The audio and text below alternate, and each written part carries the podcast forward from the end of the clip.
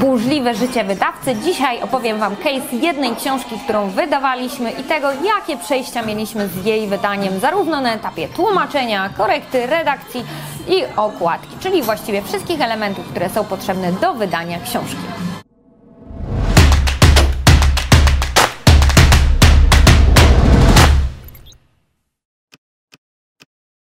Zastanawiałam się od czego zacząć i pomyślałam, że opowiem Wam chyba o najbardziej burzliwym projekcie, który mieliśmy, czyli książka y, Siła Przedsiębiorczości, Siła Upadku. Co ciekawe, był to chyba jeden z najbardziej burzliwych naszych projektów, dlatego że najpierw książka trafiła do tłumacza, który y, zależało nam na czasie, a nie miał doświadczenia i okazało się, że niestety zrobił słabe tłumaczenie. Zatem książka trafiła do innego tłumacza, ale już była częściowo przetłumaczona.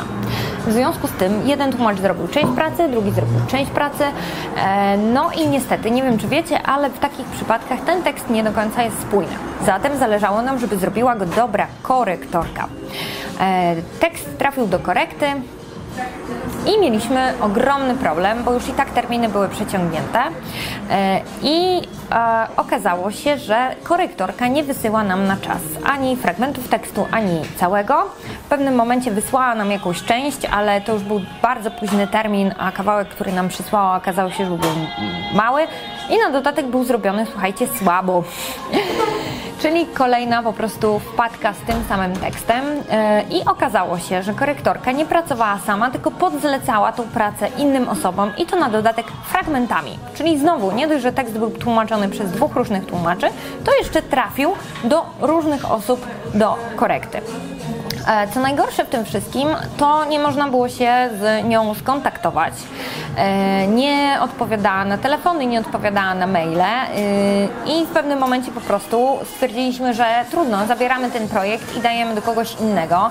Miała być super współpraca z doświadczoną osobą, a okazała się wtopa całkowita i tak jak mieliśmy z tą osobą współpracować dłużej, tak doszło do tego, że po prostu zabraliśmy wszystkie projekty i przekazaliśmy innym osobom. E, ale już było bardzo późno. I co się dalej okazało? Przygotowaliśmy okładkę, która musiała być zatwierdzona przez agenta, a agent powiedział, że nie podoba mu się ta okładka i wygląda jak z jarmarku. E, po czym przygotowaliśmy drugą wersję okładki, e, z graficzką, która zresztą przygotowała dużo dla nas okładek i ta okładka była też moim zdaniem bardzo fajna. Znowu agent powiedział, że mu się nie podoba i nie zostało zatwierdzone przez um, agenta amerykańskiego. I zobaczcie, e, tu pracujemy nad tym tekstem, żeby on jakoś wyglądał, brzmiał i w ogóle, a tu kolejne problemy okładkowe.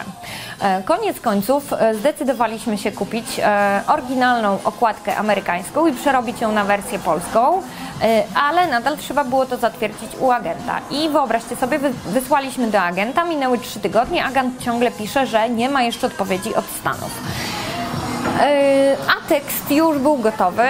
Projekt przedłużył się bardzo, jak na nasze standardy. To było już chyba prawie rok od, od podpisania umowy, więc jak na nas to bardzo, bardzo długo. Yy, dodam, że mamy półtora roku zwykle w umowie wpisane od podpisania umowy do wydania książki. I powiem szczerze, że pierwszy raz się tak poirytowałam, zadzwoniłam do agenta, no dość burzliwie rozmawiając z nim, że nie wiem czym on się zajmuje, skoro nie potrafi e, w ciągu trzech tygodni załatwić prostego zatwierdzenia, które na dodatek bazuje na amerykańskiej okładce. I okazało się, że tak. E, załatwił nam to potwierdzenie, tego samego popołudnia. Czyli trzeba było po prostu zadzwonić i się o to solidnie upomnieć. E, książka poszła do druku. Uważam, że jest jedną z lepszych książek u nas, chociaż pewnie językowo można by coś w niej poprawić, ale takie to były nasze stopy, jeśli chodzi o współpracę. Może dlatego tak teraz, kiedy y, zaczynamy współpracę z nowymi osobami, czy chcemy kogoś rekrutować, bardzo nam zależy y, na sprawdzeniu danej osoby, na potwierdzeniu różnymi innymi projektami i przede wszystkim na dobrej komunikacji. Zatem jeśli szykujecie do, się do swojego projektu self-publishingowego, pamiętajcie, że dobranie sobie zespołu sprawdzonego jest bardzo, bardzo ważne, ale też pamiętajcie, że tak jak Wam mogą się zdarzać jakieś e, przypadki, takie wpadki, e, to nam się również one zdarzają. To, co rekomenduję, to po pierwsze, nie czekać nie wiadomo jak długo, tylko zmieniać podwykonawcę, jeśli widzicie sygnały, że nie komunikuje się z Wami, nie odpowiada na telefony, nie odpisuje, nie przysyła tekstów na czas, dlatego że tekst nie ugrzązł u tej osoby.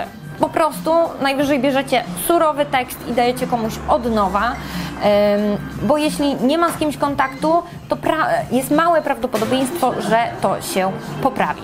E, I to jest taka moja najważniejsza wskazówka, plus dbajcie o to, że jeśli z kimś współpracujecie, to dopytujcie, czy to na pewno on pracuje nad tym waszym tekstem, czy jeszcze będzie to komuś podzlecał. Bo w takich przypadkach widzę dużo większe prawdopodobieństwo jakby błędów i niespójności, niż jeżeli macie jedną osobę, która potem w książce jest wypisana w stopce redakcyjnej i odpowiada za wasz tekst.